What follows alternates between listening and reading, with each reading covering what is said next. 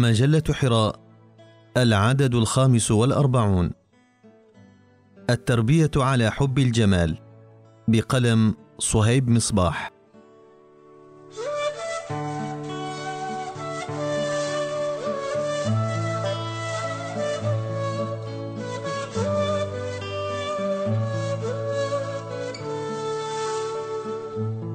الإسلام هو دين جعل من قضية الجمال موضوعا جديرا بالاهتمام مؤطرا ضمن مواضيع الدين فقرر له مكانته وجعله ضمن الواجبات التي ينبغي على المسلم السعي من أجل تحقيقها.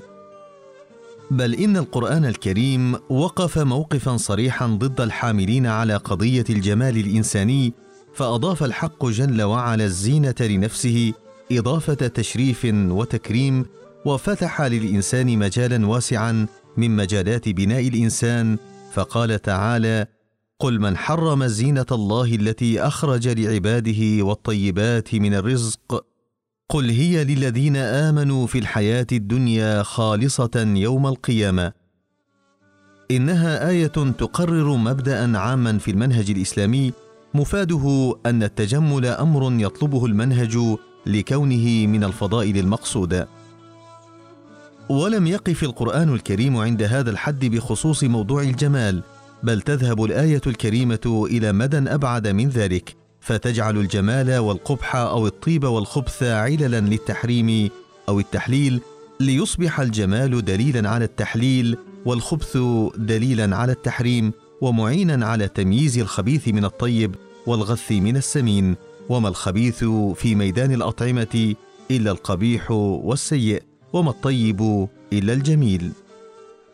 ويتأكد هذا المعنى فيما بثه الله تعالى في القرآن الكريم من ومضات جمالية دلت عليها إشارات بيانية لآيات القرآن الكريم. قال تعالى يا أيها الذين آمنوا إنما الخمر والميسر والأنصاب والأزلام رجس من عمل الشيطان فاجتنبوه لعلكم تفلحون. وقال أيضا قل لا أجد فيما أوحي إلي محرما على طاعم يطعمه إلا أن يكون ميتة أو دما مسفوحا أو لحم خنزير فإنه رجس أو فسقا أهل لغير الله به. إن كلمة رجس في الآيتين العظيمتين تشير بوضوح إلى علة التحريم. والرجس هو القذر والنجس والقبيح وبذلك يكون هو الوجه المقابل للجمال.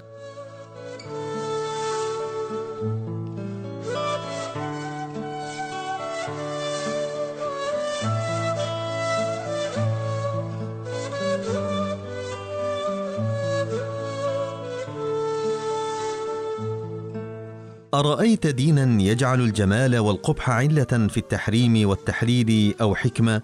إنه الإسلام. فهل بعد ذلك من عناية بأمر الجمال؟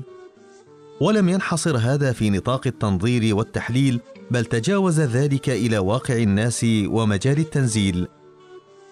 فقد عني المسلمون منذ الزمن الأول بأمر الهندام وأولوه عناية كبيرة.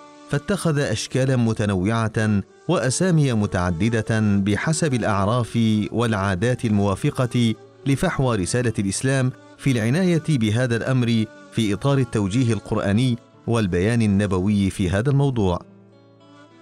إنه تدريب وتربية للمسلم من خلال النص القرآني أن يستعين بالقياس الجمالي في إتيان الأشياء أو الابتعاد عنها. ألم يطلب القرآن الكريم من المسلم ألا يرفع صوته بغير ضرورة؟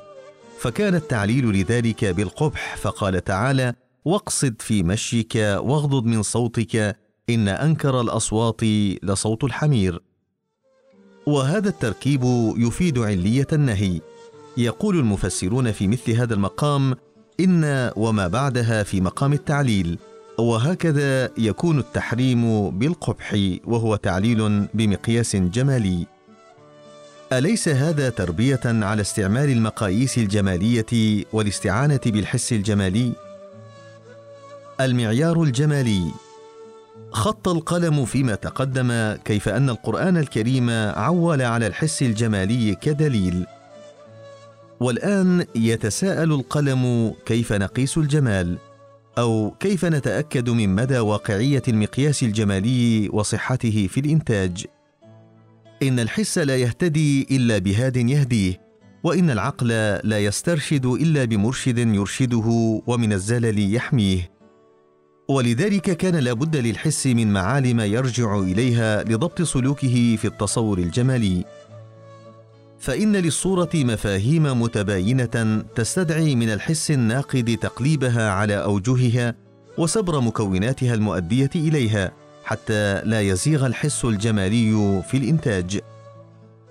وقد أدى انعدام ضوابط القياس الجمالي وانحرافها في عالم الفن إلى فساد عظيم في مفهوم الجمال حتى أصبح القبح جمالا أو كاد كما هو ملاحظ في إنتاجات بعض المدارس الفنية. حيث وصل بها الفساد في الذوق الجمالي إلى فقدان التمييز بين الألوان الإبداعية في عالم الذوق الجمالي الهادف. إن الفطرة السليمة يمكن أن تكون حكما في هذه القضية وقد أتاح لها الإسلام أن تأخذ دورها الكبير في تحديد استقامة هذا الحس. بيد أنه لما كان انحرافها متوقعا نتيجة للعوامل الكثيرة التي تحيط بها فقد وضع المنهج الإسلامي قواعد عامة يرجع إليها في الحالات التي يشتبه بها أو في الحالات التي يفسد فيها الذوق ويتبلد الحس. إنه ليس إلغاء لدور الفطرة وإنما التوجيه لها والأخذ بيدها حيث تتاح لها حرية العمل في إطار المنهج الإسلامي العام لأن الفطرة تنساق مساق العوامل الخارجية المحيطة بها.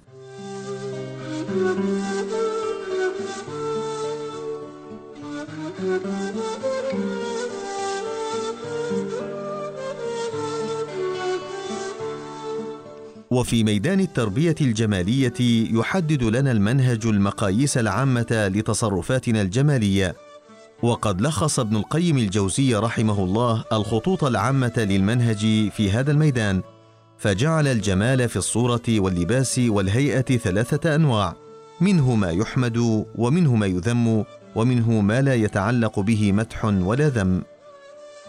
فالمحمود منه ما كان لله وأعان على طاعته وتنفيذ أوامره والاستجابة له كما كان النبي صلى الله عليه وسلم يتجمل للوفود وهو نظير لباس آلة الحرب للقتال ولباس الحرير في الحرب والخيلاء فيه. فإن ذلك محمود إذا تضمن إعلاء كلمة الله ونصر دينه وغيظ عدوه. والمذموم منه ما كان للدنيا والرياسة والفخر والخيلاء والتوسل إلى الشهوات وأن يكون هو غاية المرء وأقصى مطلبه فإن كثيرا من النفوس ليس لها همة إلا ذلك. وأما ما لا يحمد ولا يذم فهو ما خلا عن هذين القصدين وتجرد عن الوصفين.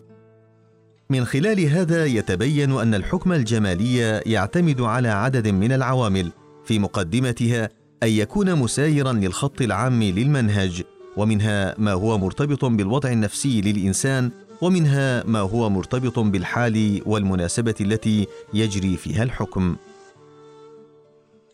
إن اللباس إذا اتخذ للتجمل وإظهار نعمة الله على الإنسان فهو محمود وهذا اللباس نفسه إذا اتخذ بدافع الخيلاء والتعالي فهو مذموم.